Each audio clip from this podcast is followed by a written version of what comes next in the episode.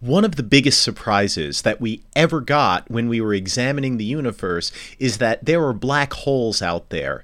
Not just the types of black holes that form when stars go supernovae or collapse into black holes, but supermassive ones. Black holes that are millions or even billions of times as massive as our sun is. These supermassive black holes are found throughout the universe at the centers and cores of almost every spiral and elliptical galaxy we've ever examined. One of the surprises about these black holes is we don't know how they got to be so massive as fast and early in the universe as we see them both today and early on. Want to learn more about them? We'll find out on this edition of the Starts with a Bang podcast.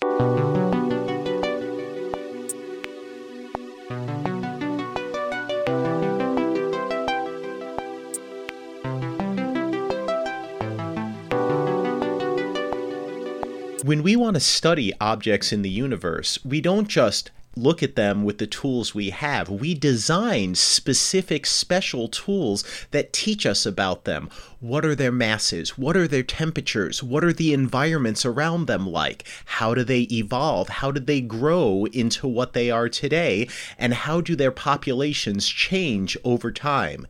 To help us investigate these questions and a whole lot more, I'm so pleased to welcome Kyle Cabasares onto the podcast. Kyle is an astronomer and a PhD candidate at UC Irvine, and he studies supermassive black holes as his specialty. Kyle, it's my pleasure to welcome you here to the show. It's uh, absolutely a pleasure to be on here, Ethan. Thank you so much for having me. Yeah, it's uh, it's no problem at all. So, you know, when I first learned about supermassive black holes, um, it wasn't really a surprise that they were there, but it was a surprise that you know you had some of these galaxies i guess that were that were active that were emitting radiation um, and it seemed like there was no way that this enormous amount of radiation could be caused by anything other than a supermassive black hole at the galaxy's center um, this was a surprise to me because when I first heard about it, I thought, but but I thought nothing could escape from a black hole. Uh, but that isn't a surprise to you, is it? Uh, no, not not entirely. Um, and I could go into why I think it's not that big of a surprise. Yeah, I, I would love for you to tell us that. Sure. So, uh, I guess when we think about black holes, I think one of the one of the first things we learn is we we learn about this event horizon, how, like you said, nothing can escape if it if it falls within that that radius. And while that is true, uh, there are things that can still orbit outside of the event horizon or the Schwarzschild radius of a black hole. And so, uh, for the galaxies that you were referring to that uh, that are so bright and are emitting a lot of radiation, these are these are really active galaxies where they're just just causing such a gravitational tug on gas and stars in the nearby vicinity to speed up. And when things speed up, they can get really hot. And when they get really hot, they can emit different kinds of radiation that we can observe. And uh, you know that's uh, that's one of the most amazing things I think about black holes is that even though we think of them as being these these these vacuums of just sucking everything in, they can still emit such bright lights in the galaxy. Yeah, and I think that's fascinating because we think about black holes as being, you know, these these black objects that nothing can escape from them, that they just they just suck everything that encounters the event horizon into them, into their central singularities, but they also don't exist in isolation and comparatively to the size of, of a galaxy or the environment that we find them in, uh, the event horizons of these black holes are actually relatively tiny. You know, a galaxy like the Milky Way is something like 100,000 light years across, and I think even the biggest black hole event horizons that we found, like the, the supermassive behemoths at the center of M87, uh, at the center of OJ 287, um, you know, they might be billions or even tens of billions of solar masses, but their event horizons are still just about a light day across. Yeah, and that is that is true. They're they're they're fairly small structures, you know, relative to the entire galaxy. And when you're studying the the you know these supermassive black holes and trying to understand how much you know mass they possess, you don't really think about scales that small because those scales are just so tiny in comparison to what we could actually observe on the sky. So even with the case of like the Milky Way, where its black hole is about 4 million solar masses, uh, we don't have the technology to look that deep within the gravitational influence of the black hole. We can't see, we can't get down uh, to that scale of the event horizon, uh, just due to the fact that we're, we're limited by the, the sizes of telescopes we can build if I remember right, about about 20 years ago, uh, we first gained the ability, uh, and this was this was I think in the 1990s. There were teams that were able to use uh, infrared and uh, I guess submillimeter. Um, wavelengths uh, to finally see through the galactic dust at high enough resolutions that they could actually start tracking stars in orbit around the central supermassive black hole. And that was that was an enormous development because like you said one of the goals of these of studying these supermassive black holes is to measure their mass. Um, and so that opened up this wonderful new possibility of saying like hey well we know how gravity works and if we can watch these stars orbiting the, a black hole, then then we can determine the mass of the black hole. That figure you gave of four million solar masses, um, you know, I, I think that's so thoroughly well established that that's the only figure anyone gives anymore. But before we had that data, and before we had that figure of four million solar masses, um, we we had just an entirely different way of estimating the black hole's mass, and that was from, uh, like you sort of alluded to earlier, that was from radiation emitted uh, from material around the black hole instead. And that actually gave us a significantly lower mass than 4 million solar masses. I think the, the last figure I had heard before uh, we had discovered the 4 million figure was somewhere around 2.5 or 2.7 million solar masses in that range. Um, do you want to talk a little bit about how? When we don't have individual orbits of stars around the black hole, we can still use other observations to try and estimate the mass? Yeah, so um, there are a number of techniques that you can you can try. Um, as you've alluded to, you can look at the radiation coming from material around the black hole. So um, I'm not particularly well versed in all the techniques, but I do know, for example, if you want to look at an active galactic uh, nucleus and you want to that it, that's very distant, that we can't typically resolve scales super close to the black hole.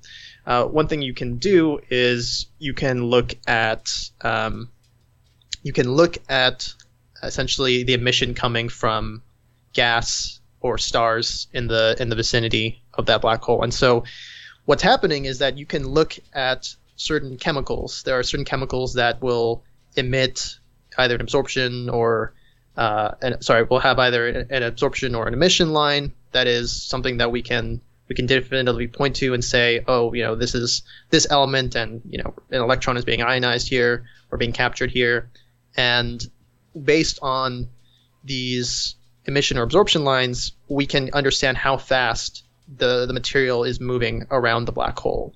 And so, based on our understandings of Keplerian laws and Newtonian mechanics, we can use the speeds of the material um, around this black hole to to get an estimate of how massive that thing is. So that's that's kind of interesting because what you're saying is I can say, okay, I can't I can't measure the black hole directly, and maybe I can't resolve stars directly either, but if I can sort of look at, okay, I know there's material here and it's got to be moving around. Um, and then I go and I say, okay, you know what? I'm going to do what you said. I'm going to do spectroscopy. I'm going to break this light up into individual wavelengths. I can see that there are going to be these these dark features amidst the continuum light, and those features are going to correspond to atoms or ions or you know some configuration where I know there are electron transitions happening and I can look at uh, these lines and I can identify, okay, um, I can recognize this pattern of line as corresponding to this element. Uh, but what's also going to happen to these lines when they're moving around to and fro, or they're heated up to a certain temperature, um, or there's otherwise either kinetic or thermal motions to them, is I will see that line start to broaden. That line gets broader and broader, and that corresponds to, I believe, what we call velocity dispersion of the material that's in that gas. So, are you saying we can just look at these features, whether it's an absorption line or an emission line, and look at how broad that line gets, and that tells us how fast that material is moving around whatever it's orbiting?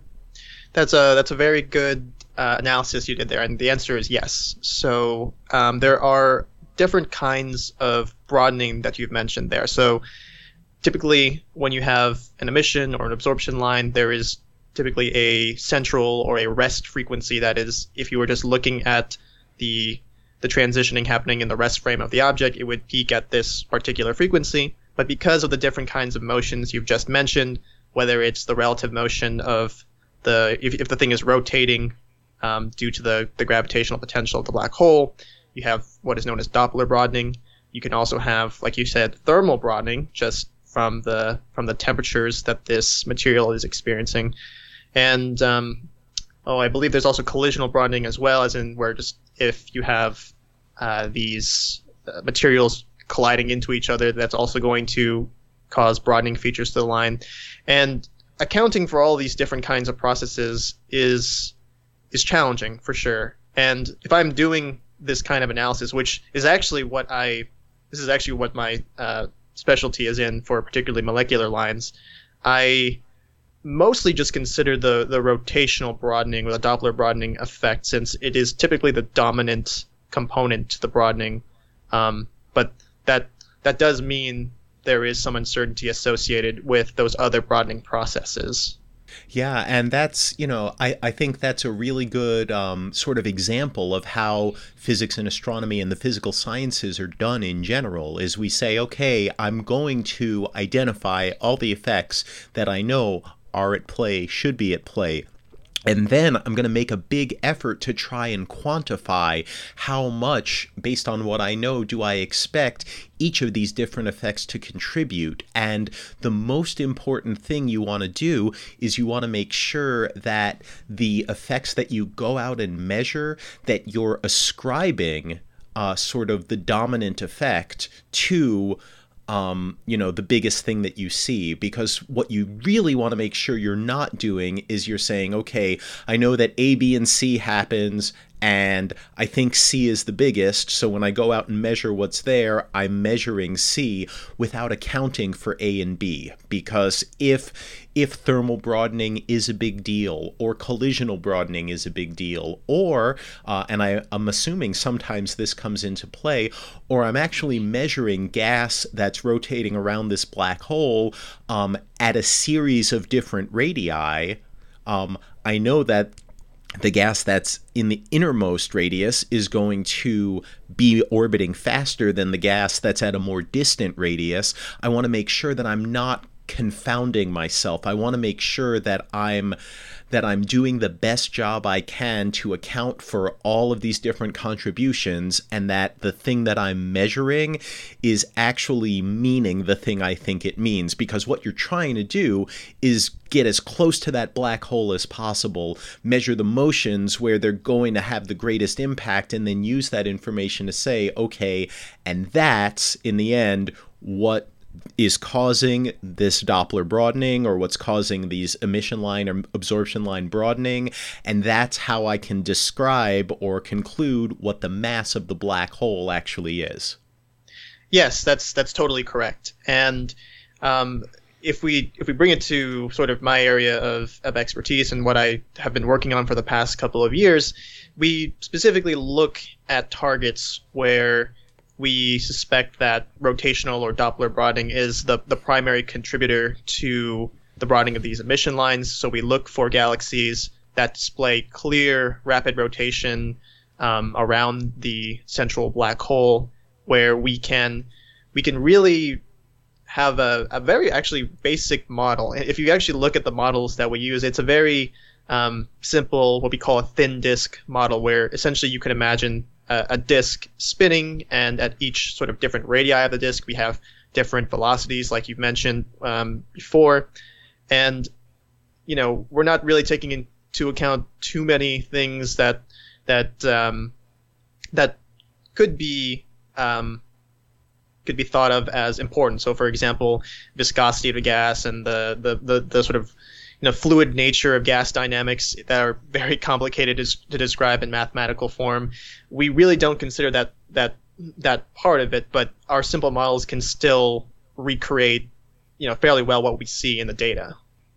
And that's really a testament to the success that you've had. And and when I say the success that you've had, I mean that um, you know, if I took a survey and said like, okay, I'm going to take all the black holes that we know of in the entire universe and I'm going to rank them by the size of their event horizons as seen from Earth, right? We go out, we look at the universe, and if I had just perfect vision and I could see somehow the event horizons of black holes themselves, which ones would be the biggest? And the biggest the number one on that list would be the one at the center of the Milky Way. We call it Sagittarius A star.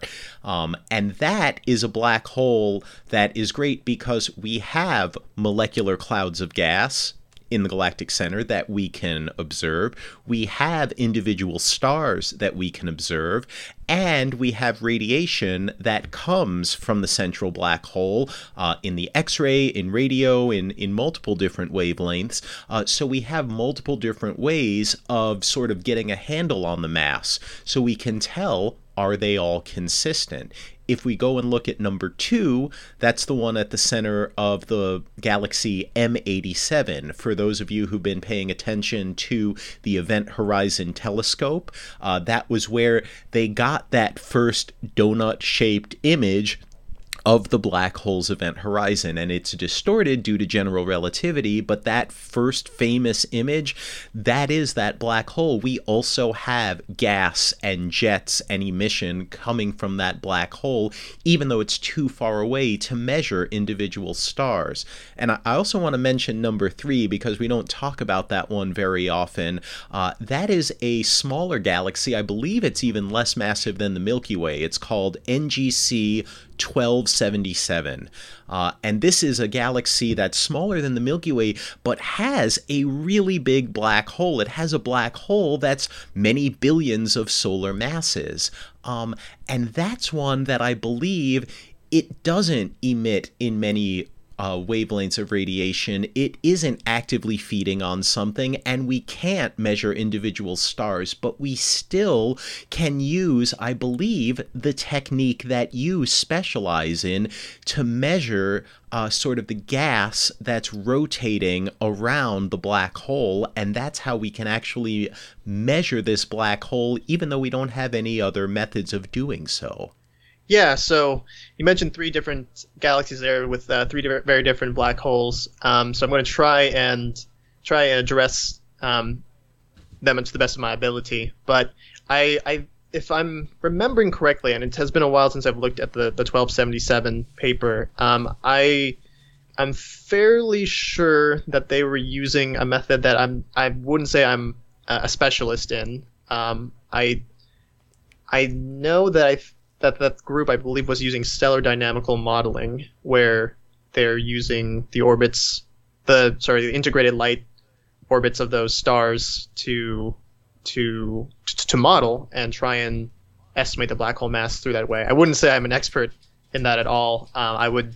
Uh, I'm more of a, I, I guess, a gas person. I use gas dynamics, um, and I'm not entirely sure if I'm having a hard time remembering this now, but I, I don't remember if there were gas dynamical measurements from that galaxy. But to be honest, there are a lot of there are a lot of um, these measurements that it is it is hard to keep up with which one was measured with which one. No, and I I may not be remembering correctly either. I I have in my head like, oh, did they measure uh, did they measure either X-ray or radio emissions from the uh, from the disk around it? But but I could be wrong on that too. You know, this isn't this isn't my area of specialty either. Um, so so if I got any of that wrong, I do apologize, and especially out there to any researchers who work on NGC 1277, I apologize to you as well. Yeah. Um. I I will say one thing though that you did mention um, earlier that um, I think it was when you were referring to the Milky Way and how there were different um, there were different kinds of of observations that we could use to try and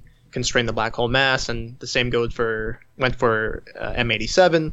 And in terms of consistency, I, I, I wanted to bring this up because it's an interesting point and it's a very active area of research in the field right now, and it's on you know which method is is better essentially because uh, M87 uh, up until the the black hole uh, picture there had been to my recollection I think four measurements of the black hole mass through either uh, gas dynamical modeling or stellar dynamical modeling so using stars or gas uh, and then those measurements which I think the first was all the way back in the, the mid 90s right when Hubble was was still you know was still starting out.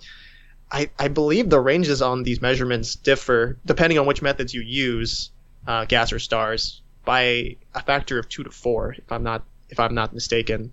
Though I think the EHT result uh, had a had a had a number for the black hole mass of about six billion, which I think which I think was more consistent with what the stellar dynamical studies had done. Yeah, I seem to remember that uh, that basically you had you had gas modeling people uh, were getting numbers that were that were closer to around four billion, maybe three to four billion, and then you had um, and then you had the uh, the stellar dynamical people um, who were saying actually we think it's more like six or six and a half. Uh, and then eh and I, and I think that was sort of the range. And when the event horizon telescope came in and i i'm still so impressed with this that you had maybe seven or eight different radio telescopes or arrays of radio telescopes all observing the same target simultaneously and they're gathering light from it and because they're all observing the same target simultaneously you can do this very long baseline interferometry technique with them where it's basically like you've got one giant telescope that has the light gathering power of just all the individual dishes added up, but it has the resolution of the distance between the dishes. So if these dishes are located all over planet Earth, you can actually get an effective telescope that acts like it has the diameter of planet Earth which means you can see things of resolutions that you could never see with a normal sized telescope even even the biggest telescopes we've ever built on earth so that sort of direct measurement to me is like that's the decider that's the arbiter that's the one that can tell like okay this is a value that's going to be much harder to dispute because those errors that show up those assumptions that you have to make when you're doing any type of modeling. Uh, this is just a pure measurement that doesn't have any of those errors in them, that doesn't have those uncertainties. Yeah, I, I am always just impressed with VLBI because uh, that's that's a technique that's used with the ALMA array, which participated in the Event Horizon Telescope, which is the array that all the data that I work with is is from. And I, again, like actually, a funny little footnote is that the Event Horizon Telescope picture of the black hole in M87 that actually came out on my birthday last year. So it was a really nice birthday gift from EHT to to finally see a black hole on my birthday. Um, um, but I, wow. yeah, it's a it was a it was a nice treat. I woke up at five in the morning to to see the press conference live because it was on the East Coast and I'm here on the West Coast. But um, I will say that while the the result, I, I am not trying to dispute the results because I I don't think I uh, have really looked into the methods uh, as as deeply as probably I should to, to to to verify the result. I will say that I have heard some some dispute, not not so sure how how strong it is as to the um, as to how the EHT got their black hole mass measurement. I, I don't know the entire details of this, but from what I've heard, it's people from mostly the general relativity community who who are claiming some some things weren't taken were not taken into consideration uh, with the EHT measurement. Though I, I don't I cannot verify the validity of these claims and if the dispute is is you know holding any any water. No, and that's and that's fair. You know, I think uh, I think we're always watching science in progress, and uh, it's important to not only uh, to understand what are the conclusions that people reached and how did they reach them, but also to recognize, you know, all of these conclusions always they're provisional, and if there's a mistake somewhere, uh, that could drastically change the conclusions. So I I don't think it's time to close the books on on any of these methods that didn't agree with the EHT's mass um, because whenever you have groups that don't agree on what something is, there's something to be learned, and however that shakes out, it's going to be interesting. Totally, I, I think to this day the the dispute on gas versus stars as a, as the better tracer for black hole mass, uh, the jury's still out on what that is. Obviously, the EHT uh, result is favoring the, the stars, but it's just one it's one target, and there are still many more black holes that need to be measured um, once or multiple times to to really try and pin down what their masses are and see uh, which method you know ultimately is the better is a better way to go, and and just um, you know push the, the boundaries of knowledge even further in, in this domain. So one of the things I wanna I wanna talk about because you mentioned that all of the data you work with comes from ALMA is uh, I'd I'd like people to just sort of appreciate what a technological achievement ALMA is. That you know I talked about these these arrays of radio telescopes, and most people know in the United States at least they know about the Very Large Array, the VLA, located in New Mexico. You know it was famously featured in the movie Contact, and it was the largest array of radio telescopes at the time. ALMA is an array of 66 large radio telescopes. Many of them are clustered together in like a central cluster, uh, and then you have a significant number of dishes that are spread out over longer and larger baselines. And these dishes, I believe, are something like 10 to 15 meters in diameter each. So if you would say, okay, I want to take the world's largest operational optical telescope and I want to make 66 of them a little bit bigger in the radio, put them on a plateau in the second highest mountain range on Earth, and now I want to use this to observe the universe. That's what you get with ALMA. I think without the light gathering power and the technological advances that are that have happened in the construction of ALMA, without looking at like the power that it gives you, uh, not only would the Event Horizon Telescope have been impossible, but a huge, huge slew of measurements that we've gotten um, to show us evidence of uh, protoplanetary disks and the gaps in them uh, that we can see from measuring that. And again, people can use that same technique you use of rotational gas around these protoplanetary disks, just like you would use rotating gas around black holes, uh, to sort of learn about those environments as well. ALMA is a just a tremendously powerful observatory. Can you talk to us a little bit about how ALMA makes the measurements you're using possible? Yeah, sure, of course. So uh, so you said that there are 66 antennae, and that's correct. There are, I believe, 54 of them. I, I believe are 12 meters, and then 12 of them, I think, are seven meters.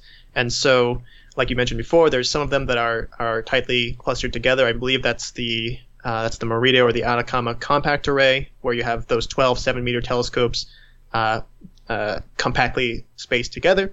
But then you have the other, what was it, 54 that are spread out across uh, across that plane.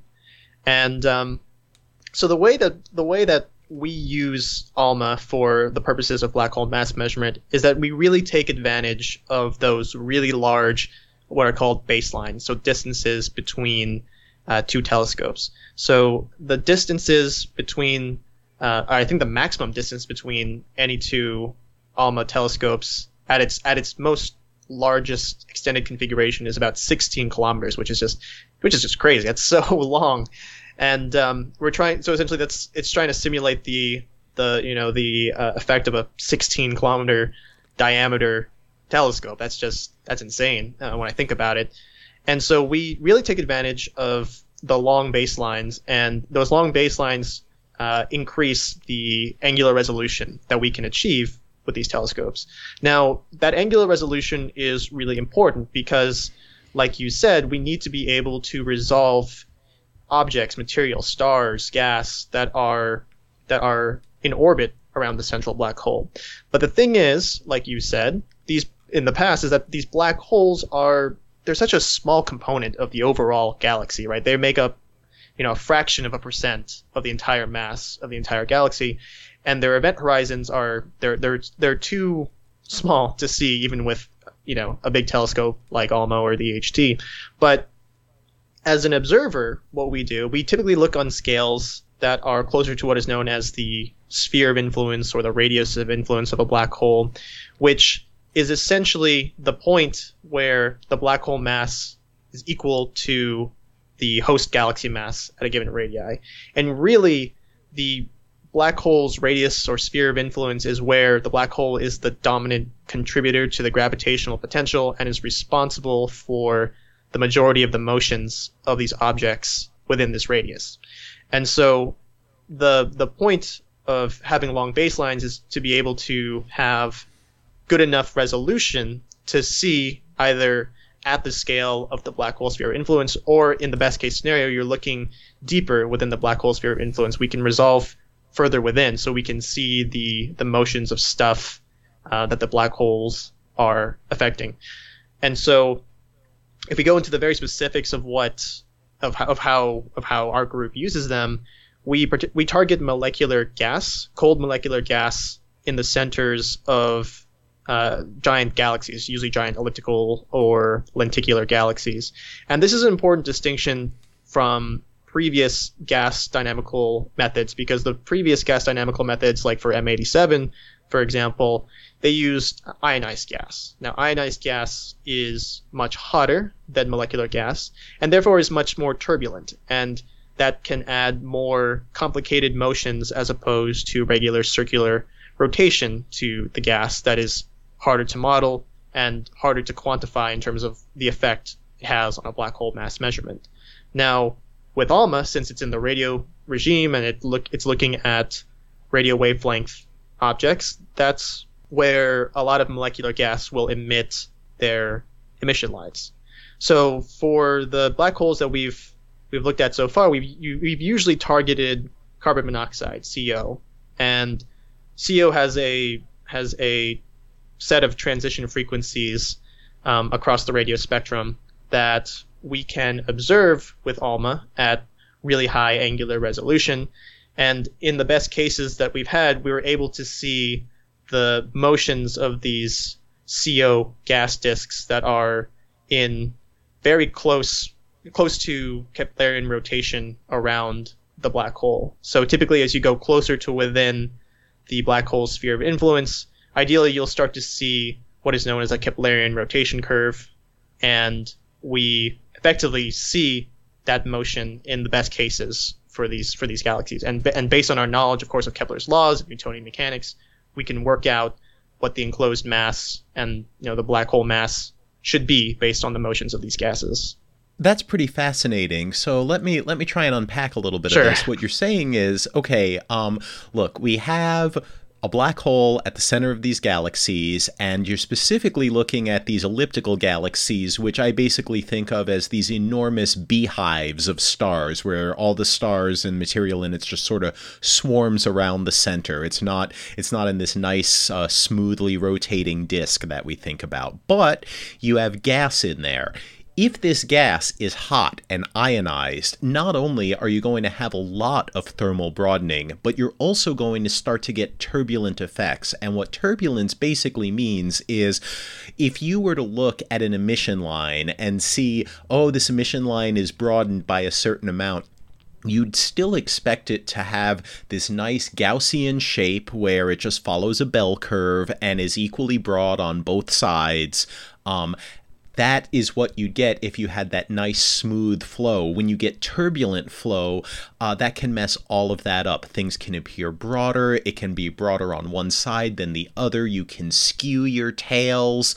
Um, you might not get a Gaussian shape. You might get a chi-squared or a Poisson distribution. Um, like this this type of environment is just rife with the potential for more uncertainties and systematic errors. So, what you want to do and what you're able to do with ALMA is you're able to say, okay, enough. I'm not looking at this hot, turbulent, ionized gas. I'm looking at cold, laminar. Laminar is smooth flow. I'm looking at cold, smoothly flowing, simply rotating in these nice elliptical or circular orbits according to Kepler's laws. Even though we're close to a black hole, we're not close enough that we need to worry about Einstein. Newton's laws and Kepler's laws are just fine.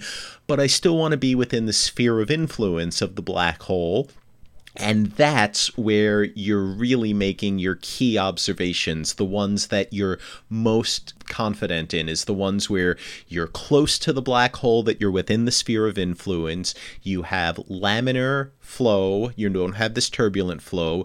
You have sort of this smooth Keplerian orbit, this nice uh, under the influence of Newtonian gravity. And basically, you can measure it at different radii. You can say, okay, I'm at the sphere of influence here, and as I get closer and closer and closer, just like when you observe Saturn's rings, if you're here in the solar system and the inner parts of the rings are moving faster around Saturn than the outer part of the rings, this is sort of what you see for the gas, the cold molecular gas, carbon monoxide gas that you're measuring around the black holes. Yeah, that's a really, really good way to put it. The, mo- the molecular gas is a, is a very big defining feature of this of this endeavor because it does provide a lot of benefits that really plagued a lot of the older ionized gas disk uh, methods in the past. And I will say, of course, of course, the assumptions and the models that we're building, which I mentioned before, which are these sort of thin, thin razor thin disks that are rotating in Keplerian motions around the black hole.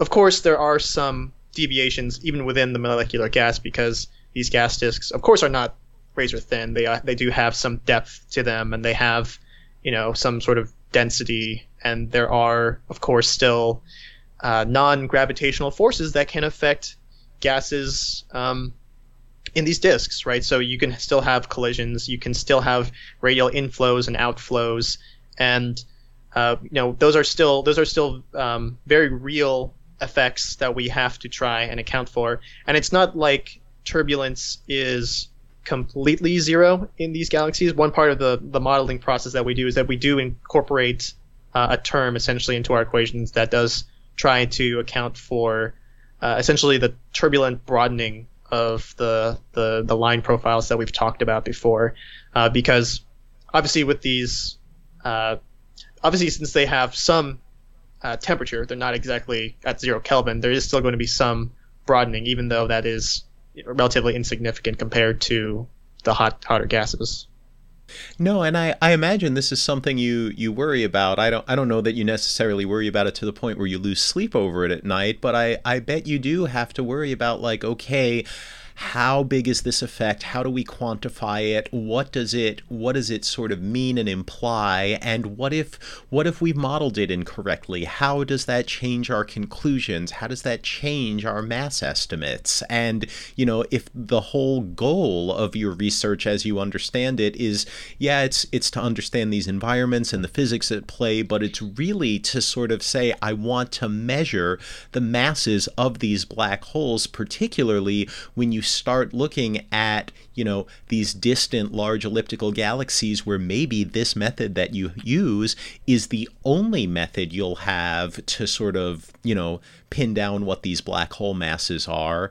Um, you know, do you do you worry like oh no like am i are we making incorrect assumptions that are biasing our results towards either higher or lower values or otherwise inaccurate values and what do we do about that yeah I, I definitely i definitely feel that i definitely think that there are considerations i have to i have to to think about and i have spent the better part of the past two years first developing the formalism to to make these measurements. So a little bit on that, I've I've essentially taken what my group has done in the past, where they had they have they've had experience using the ionized gas disk method, and then they moved on to ALMA in the mid 20 teens, like in 2015, 16, and they had written this program essentially to to uh, build these models, these thin disk models, and compare them to the data and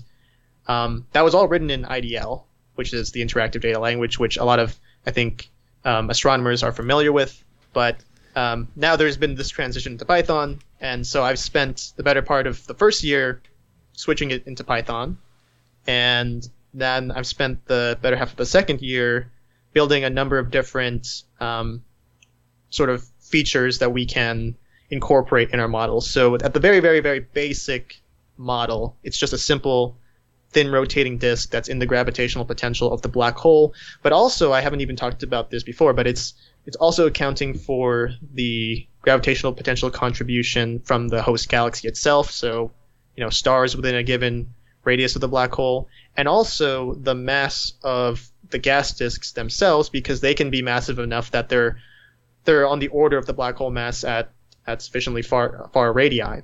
And so there's a lot of different components into this model. So we have the simple thin disk rotating model. There's also uh, a feature where we can incorporate uh, radial inflows to see if there's any parts of the disks that are are deviating from perfectly circular rotation. Uh, there are more complex models that my predecessors have written that, that I don't currently incorporate in my models, but what those are are known as, are known as tilted ring models. So if we think of if we think of a simple thin disk where all the radii are concentric with each other.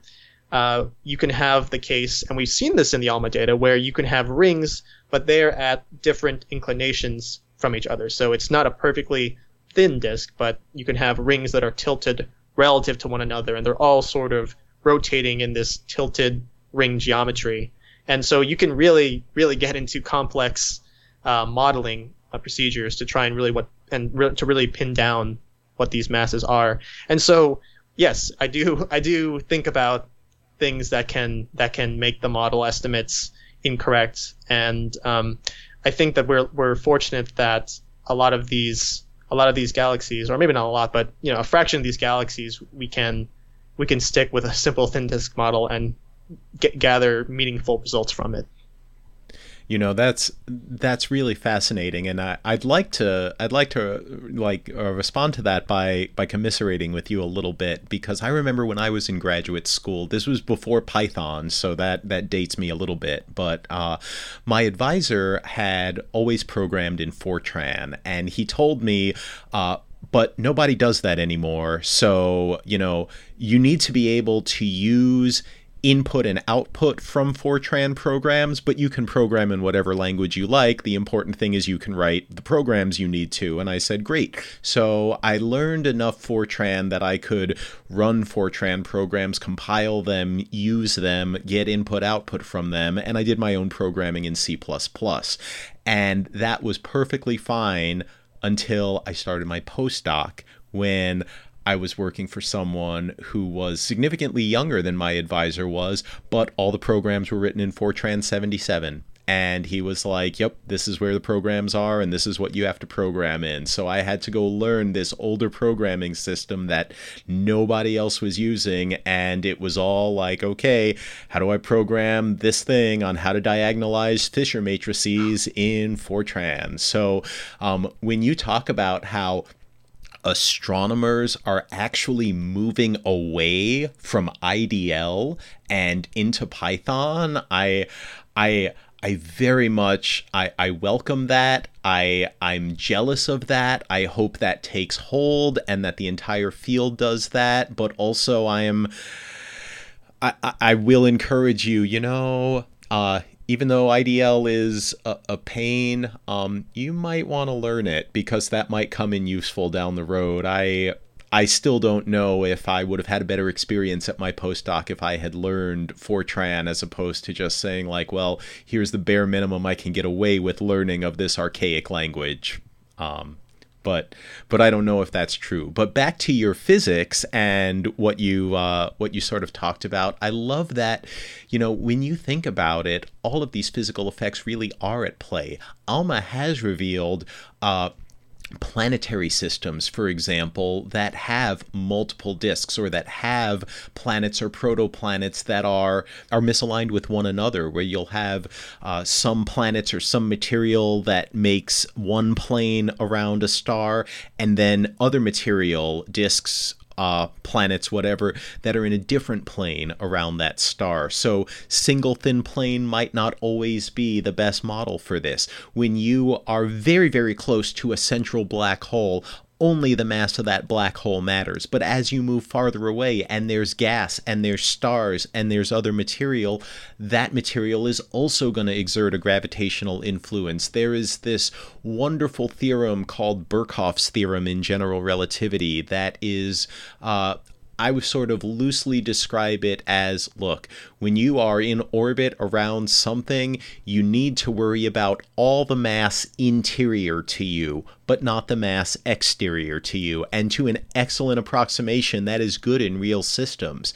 But that also means if you are looking at something that's, I don't know, a hundred parsecs away from a central black hole versus a thousand parsecs away from a central black hole. The thing that's a thousand parsecs away isn't just going to see that central mass of the black hole, it's going to see all the mass that basically if you drew a sphere of a thousand parsecs around the black hole that's in there. So you really do need to understand what's in your environment and how much of that stuff is in your environment. I I learned from my first observational cosmology project that you have to be really, really careful as an observer because you need to worry about all these systematics, all these uncertainties, all these sources of error.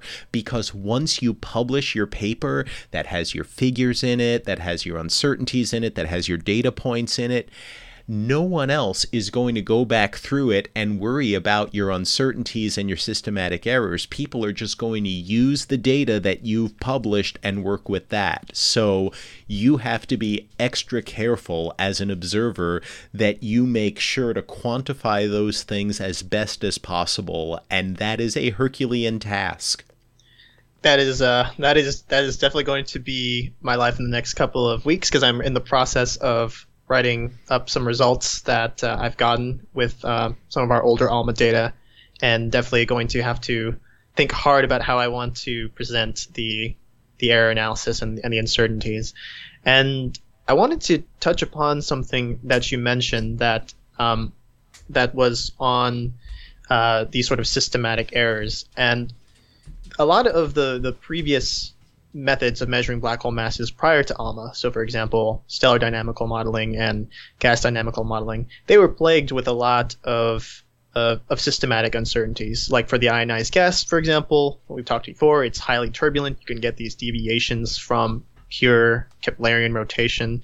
For the stellar dynamical case, one of the biggest issues, one of the biggest systematic issues that didn't get resolved for, I want to say at least 10 years when they started doing this was the the inclusion of dark matter into these uh, these models, these, these modeling processes, because in the stellar dynamical modeling case, you're essentially modeling the orbits of all the stars in a galaxy and looking at the observations, the stellar kinematical observations of these stars, building models to try and simulate that. But these stars explore so many different orbits around the galaxy. So you have some that are really close to the black hole, you have some that are farther away towards the edge, where you know the dark matter halo is is not an insignificant player in the motions of these objects. And so with ALMA, we're fortunate enough that these gas disks are typically fairly small in size. So we're talking about uh, I'm trying to think of the biggest one we have. I think the biggest one is less than a kiloparsec, and definitely much smaller than the the half light radius of these uh, these these elliptical galaxies. But these are you know very very important systematics that if you don't take take them into account, it really can cause catastrophic errors in your in your in your presentation of the results. And uh, I think again, like I, I think I'm very fortunate to be coming into this era of Alma now because it's it's like I, I read about all the problems that plagued these methods in the past and how you know they there were sort of these concerns of how do we deal with this, how do we account for this. Uh, if only we had better observations, better kinds of tracers, more powerful telescope, whatever to to get these measurements as accurate as possible. I'm I'm sort of in the in the in the fortunate position to be at a time where we we have that now. We have Alma. We have these um, these cold disks that can bypass a lot of the problems from the past. And I'm fortunate to be uh, you know be the be one of the, the people who get to to make these measurements now. Yeah, it's really it's really neat how you get to look back and see, you know, wow, I, I really am standing on the shoulders of giants. And you realize how many of these giants were for for years or decades just sort of banging their heads up against a technological barrier that once, you know, can you imagine doing the same science that you can do with Alma where you have 66 dishes spread out over uh, a total area that that has a baseline of of just many many kilometers like like more than a dozen kilometers. Um, can you imagine trying to do that same science with a single dish that's you know even with Arecibo, which is like 500 meters across, like it's it's just not possible. You you can't do that same science. You can't take that same quality of measurements. You can't get that same resolution. You can't you you can't get the same quality data that you can get. And with the higher quality data, um, you know you have this advantage that questions that were that that puzzled theorists and observers alike for for maybe generations uh, you could just look with this higher resolution instrument and say oh that's the answer. Like that's that's the answer right there. And so i'm glad you have that appreciation. I I sort of look forward to circling back with you in a in a decade or two when you're like, oh well, now those questions that that I spent like generations working on, well, this next generation of equipment is going to answer them immediately too. Oh yeah, totally. I, I, I, look forward to I look forward to the to the future when we have more powerful instruments, but also need to appreciate you know where I came from and where the field uh, came from and how it developed over time, and it, it really does you know impress me how you know how smart and how clever people back in the day were able to make do with what they had. You know, they didn't have they didn't have Alma and they didn't have the kinds of um, you know, they didn't have the type of resolution or the the precision we have now. And it, it's funny that you mentioned that. You asked me uh, if if I could imagine doing that stuff back then. I actually was reading a, a paper from my from my advisor from I, I want to say it's probably 15 to 20 years old now, and uh, he he was one of the people who first got into the ionized gas dynamical modeling methods with with Hubble uh, back in the mid to late 90s and early 2000s. And I remember reading at the end of the paper how he said that in the future the Atacama Large Millimeter Array will will improve these measurements and will you know focus on molecular gas and we'll do this stuff and we'll get you know better results. Essentially, looking looking more than a decade into the future, and it's so it's kind of funny to me now being being the graduate student who gets to work on that stuff with him because you know he he's been looking forward for this for a long time.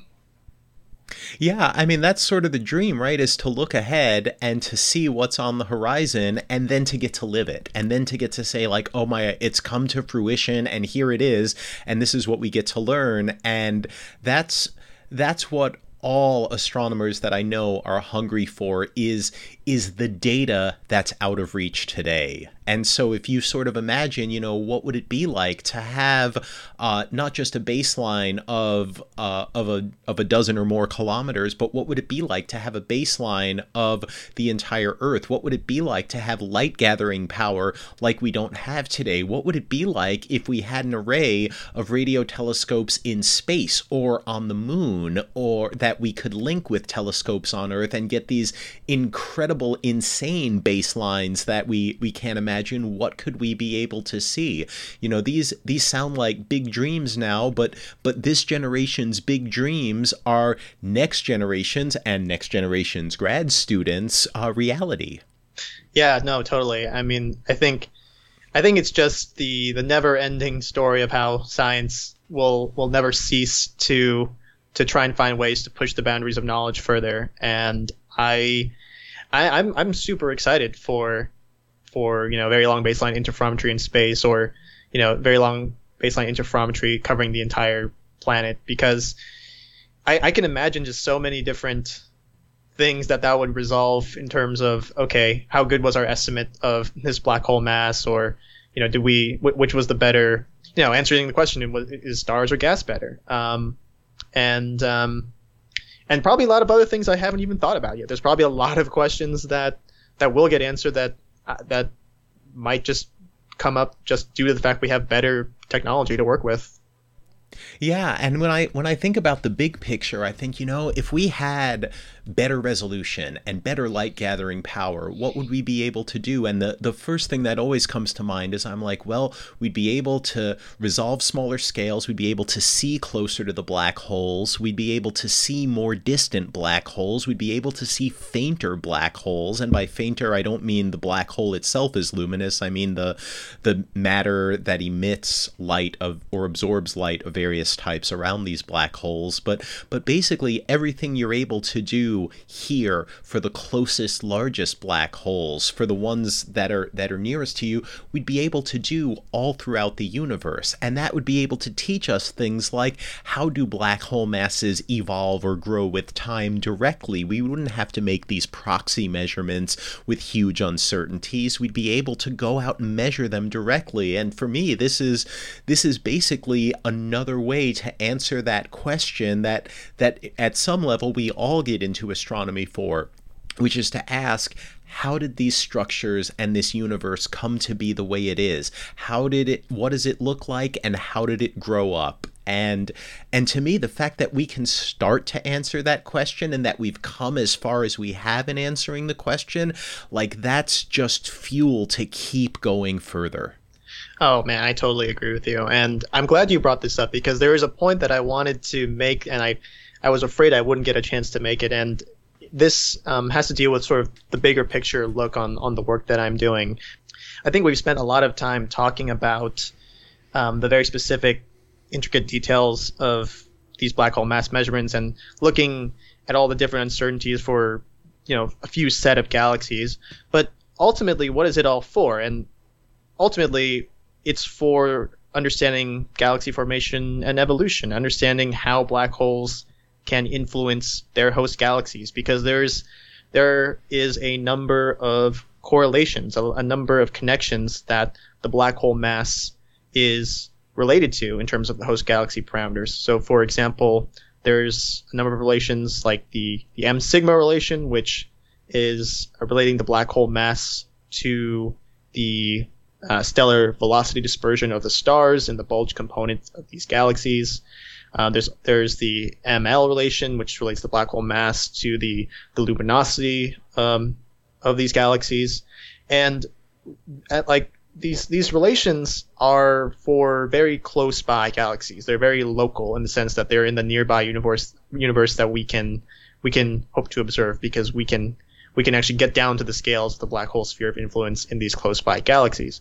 But as soon as you get to a, about 100 megaparsecs, we can't do that anymore. The the resolutions of our telescopes aren't good enough to get down to the the levels where the black hole sphere of influence is is um, is present. And so, looking ahead to the future, I think one of the questions that will definitely get addressed is, you know, how did these scaling relationships get into place, and you know, how how um, how good of a proxy for black hole mass are some of these relationships? Because I've mentioned two of them so far, and those two actually will start to disagree quite a bit at the high black hole mass end. So if you if you measure one of those quantities, whether it's the stellar velocity dispersion or the luminosity of the galaxy, and you use those correlations to predict what the black hole mass is, those two relations give different black hole masses, and the and the differences are about an order of magnitude uh, at the very very high black hole mass end. And I think with with more powerful telescopes, we'll be able to get better black hole mass measurements. We'll be able to pin down these correlations better, see uh, like what galaxy types they apply to, and and yeah, determine when did they exactly form in place because that's one of the biggest questions right now. Because obviously we see these scaling relationships in in these nearby galaxies, and you know their light travel time is shorter than other than galaxies that are more distant, but it's sort of the the question of well, obviously, if if we assume the Big Bang model is correct and we started from a single point, then the universe expanded, then there had to have been some time when these relationships were established.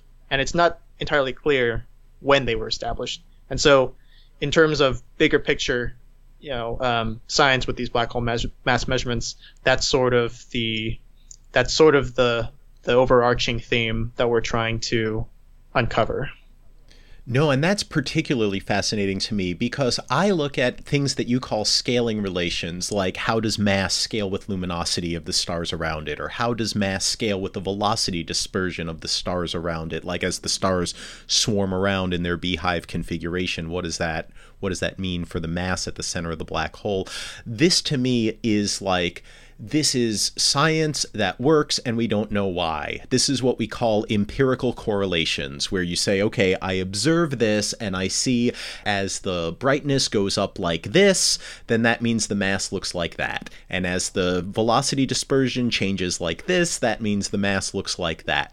Why? We don't know yet. We just know this relationship, we've observed it, we've got empirical evidence for it as you hone in, as you get better measurements, as you get more data, as you get improved data, you start to get enough information that you can start to put these correlations on a physical footing. You can start to do more than just like noticing things work this way. You can start explaining for yourself and for others why do they work this way? How did the universe become this way and what does it tell us about itself? And that that to me is like transformative science. It's really taking science from the oh okay well i know that anytime i throw anything out of my window it accelerates down to the ground at 9.8 meters per second squared.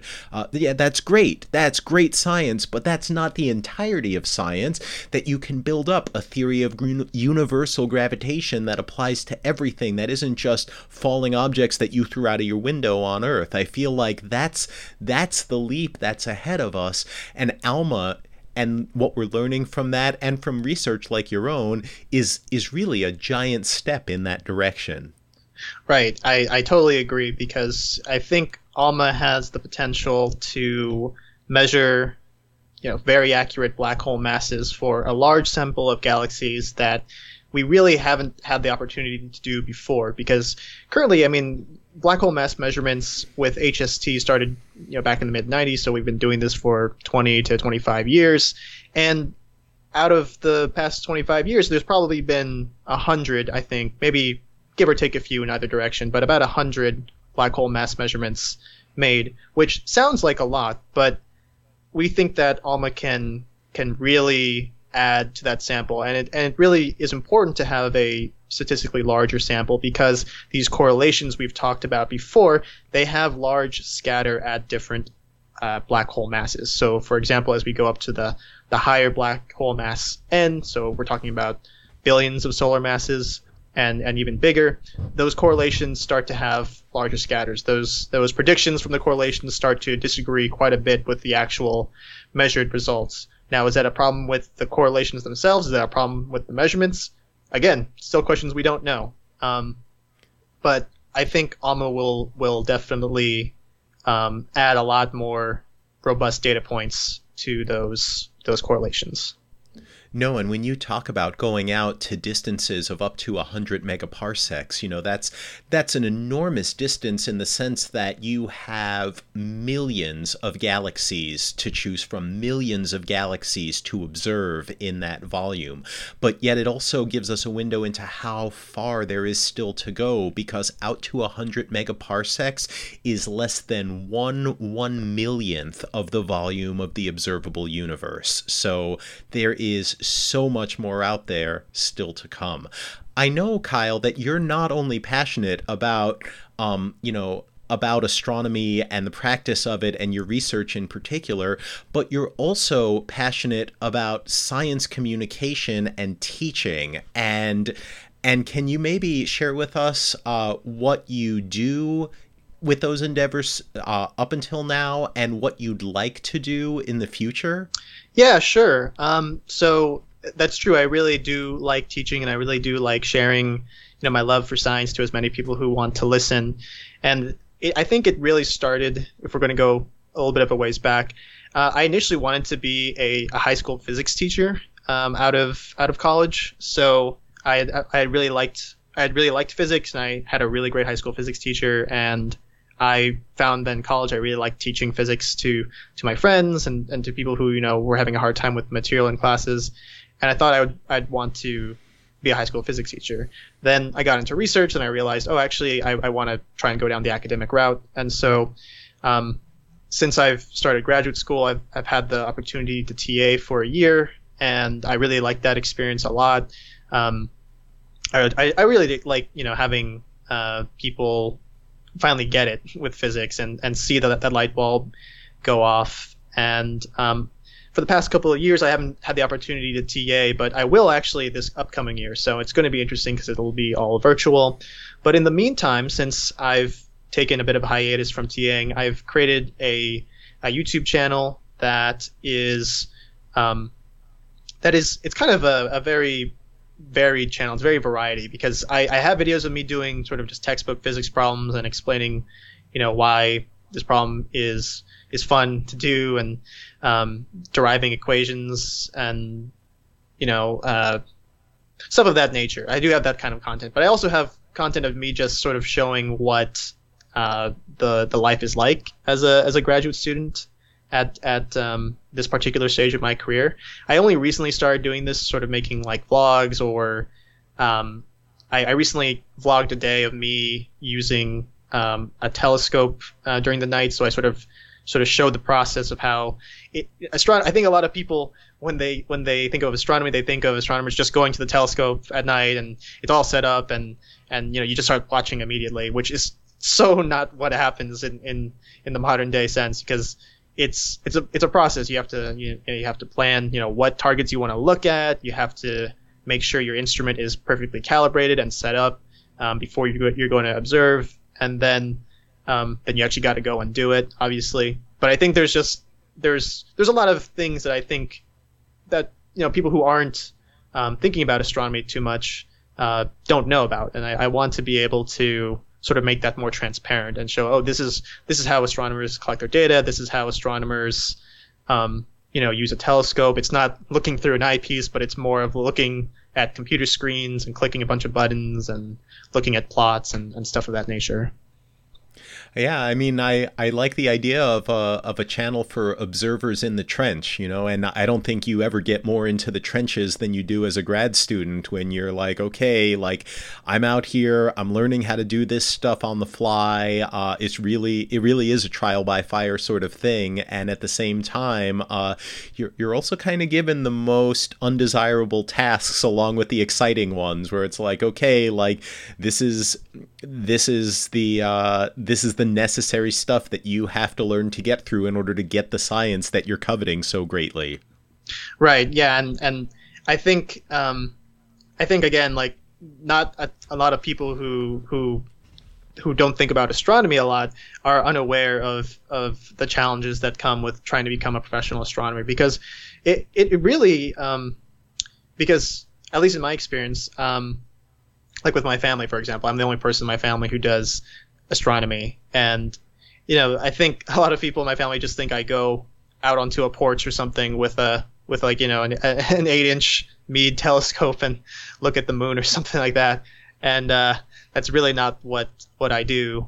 And um, and it and astronomy comes in so many different forms too. I mean, I, I talked about vlogging my experience with at a at a particular telescope, um, but that's actually not my my main um, project, obviously, because I'm doing the ALMA stuff. And since ALMA is in Chile, I don't I don't go to Chile directly and and use ALMA.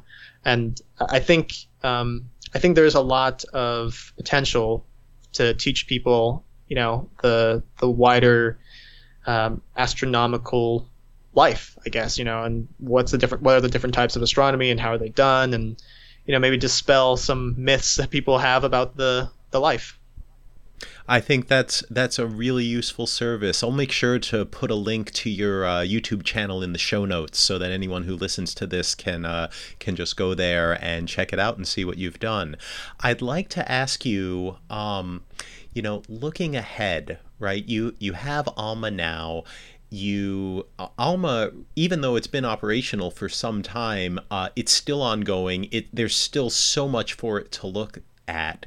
Um, over the next decade or so, what advances are you looking forward to happening? What what are you looking forward to learning over the next decade that that you think can maybe help answer uh, some of the burning questions, or maybe even some of the existential questions that you might have about about black holes in the universe in general?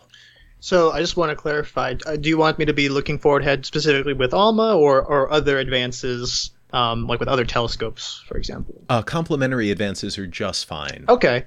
Um, man, that's that's a that's a really good question, and if I'm going to be perfectly honest, I haven't thought about it really too deeply because I've been so entrenched with with um, my own research, and I, I I think so hard about you know I've been working hard on these two galaxies, so I've really thought about these two specific galaxies for a long time. Um, but there is one actually. I will mention one galaxy in particular. Actually, I don't want to give it to, give it out because I, I want to be able to one. I want to be the one who can do it, and and not give anyone free science to do. No, no, no! don't give us free science. Just tell us there is a galaxy yes. out there. yeah, so there is a galaxy out there that this is known that my advisor had looked at in the past and had attempted to measure the black hole mass of using the old ionized gas disk method.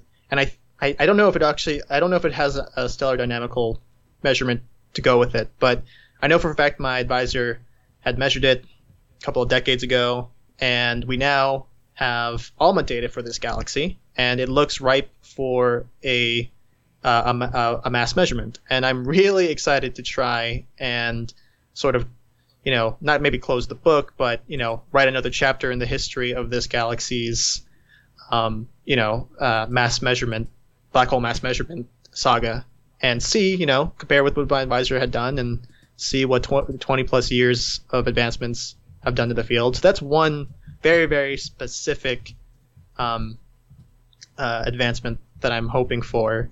Um, obviously, with with other telescopes, I think James Webb is going to be uh, revolutionary. I haven't really thought about what signs can be done with with it in terms of how it can help uh, my research, but I, I mean, having what a six and a half meter telescope out at the second Lagrange point. I mean, yeah, I it, it just boggles my mind what we're gonna see because it Hubble was Hubble has already just completely revolutionized astronomy, but I I, I can't even begin to imagine what James Webb will do, and hopefully, hopefully, we'll be able to do. I mean, it hasn't it hasn't launched yet, so I mean, you know, fingers crossed, of course.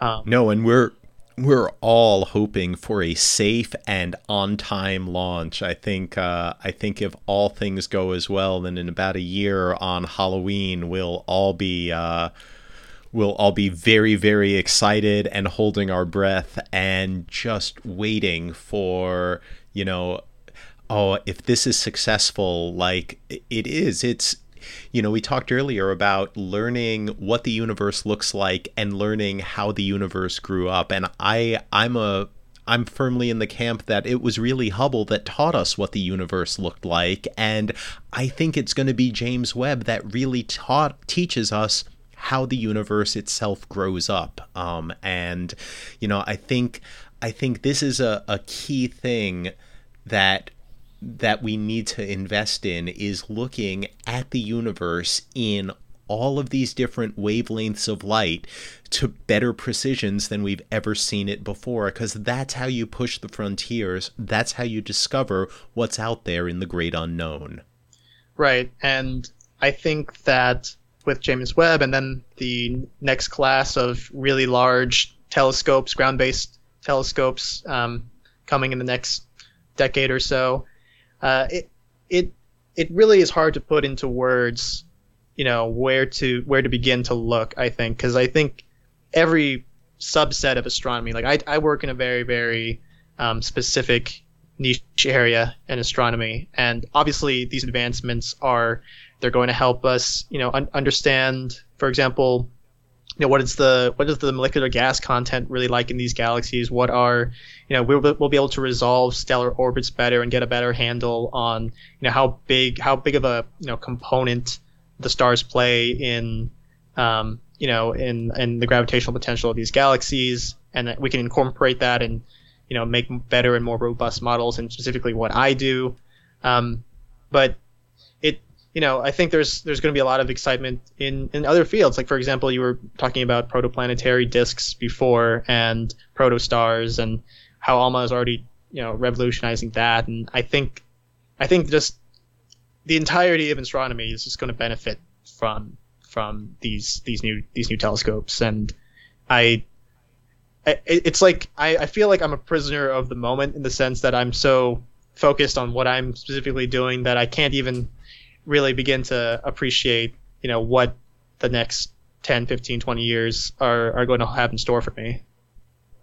Well, I I would encourage you and, and everyone to uh, you know by all means like focus on the things that need to get done. Focus on the things that are right in front of you. But every once in a while you know and it's weird to say this even to an astronomer uh, don't forget to look up. Don't forget to look around and you know take a view of the whole full landscape of what's out there. Because um, you know, once you start learning about it, it's really fascinating how, you know, as far as you go, I feel like we're all like these, uh, we're all like these sharp rapiers that that throw out a thrust, and we're like, this is our scientific research, and we're going to, boom, make a dent in the frontier, and who knows how deep that dent will go, but also, um, there are thousands and thousands of scientists in every field doing this all over the world and we're all thrusting our our rapiers and our sabers and our ep- epes and our whatever sword we have uh,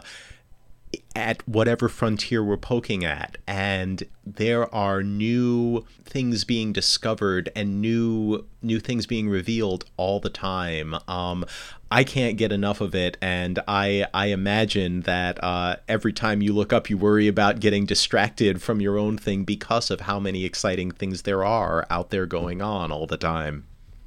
Yeah, no, definitely. I, I definitely um, I'm just impressed, so impressed when I'm I'm reading either you know popular science articles or even reading stuff on like the arXiv where you know professional preprints are are, are put up.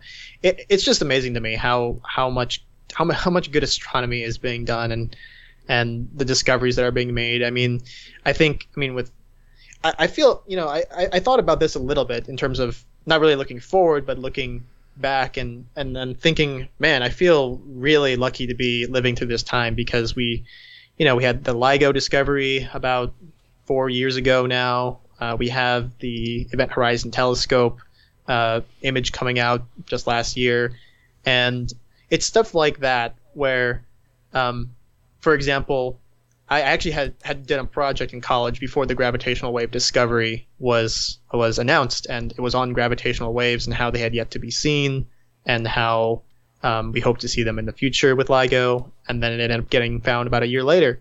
And it's just those kinds of things where I, I don't even, I, I don't know what's currently possible yet until it's just right in front of my, until it's just sort of shown to me in my front of my face, like, yep, it's possible. We, we found it. And yeah, I don't know how else to do with that. I mean, I think I think that's really remarkable because you know I would say those two discoveries you have, I, I, w- I would say along with the discovery of the Higgs boson, those were the three biggest discoveries of the last decade, the three biggest scientific breakthroughs, and uh, you know who knows what we're going to find here in the 2020s, um, but. Uh, but you know, I'm I'm really looking forward as well to seeing what what the future and the present reveals to us because I I do know that as long as we have people out there um, doing their best, using cutting edge tools to look at the universe as we've never viewed it before, uh, we have a chance. We have a chance of not only finding what's out there in the great unknown, but finding something surprising. And to me, that's that's where the greatest advances of all really come from. Kyle, I, I really want to thank you for joining us and for a fascinating conversation. Do you have any final thoughts that you would like to leave our listeners with? Uh, yeah. So I just first want to say, you know, thank you so much for having me on your podcast. It was a really enjoyable experience. I felt like I, I learned a lot and made me uh, think a lot more about the universe than I've had the chance to in the past couple of months. And I guess if I had to say anything to the audience, I'd I'd just say, you know, keep being curious and follow, you know, kind of cliche, but follow your dreams because, you know, I think that um, anything worth doing is going to be really hard. And for me, it has been trying to become, you know, the, the best astronomer that I can possibly be.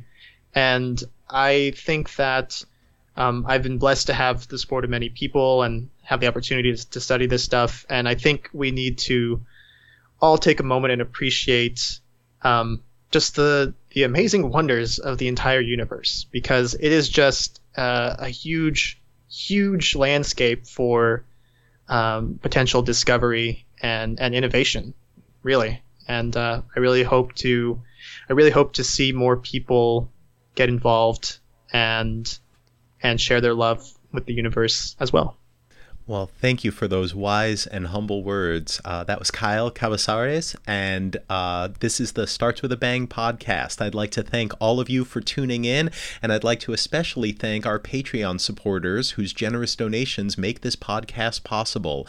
I'd like to personally thank everyone who donates at the $5 a month level and above. So thanks go to Chad Marler, Jeffrey David Maricini, Samir Kumar, Thomas Moore, Matt Conroe, Tim Graham, Aaron Weiss, Charles Buchanan, Chris Jakutas, Chris Shaw, Dominic Turpin, John Methot, John Van Balaguyan, Pavel Zuzelski, Pete Smoyer, Pierre Franson, Punitive Expedition, Rob Hansen, Stefan Bernegger, Ahmed Lee Kamsi, Danny, Denier, Flo, Frank, Hellbender, Igor Mitrofanov, Jens Kruger, Jerry Wilterding, John Kozura, Joseph Dvorak, Jose Enrique, Juan Jose Gomez Garcia, Laird Whitehill, Marcelo Barnaba, Mark Armstrong, Patrick Dennis, Pedro Texera, Rafal Wojciech, Randall Slimak, Sean Foley, Vlad Peshkovsky, Sergei Gordienko, Adam Robinson, Adrian Griffiths, Alan Parikh, Andrew Jason, Arnulfo Zepeda, Ben Head, Chuck Dannon, Dana Bridges, Darren Redford, David Taschioni, Dick Pills, Fraser Kane, Gabrielle Nader, Glenn McDavid, Hannah Khan, Inga Strumke, James Nance, James Page, Jason Luttrell, Jason McCampbell, Jeff Renike, Kelly Kudrick, Ken Blackman, Lalina Menenti,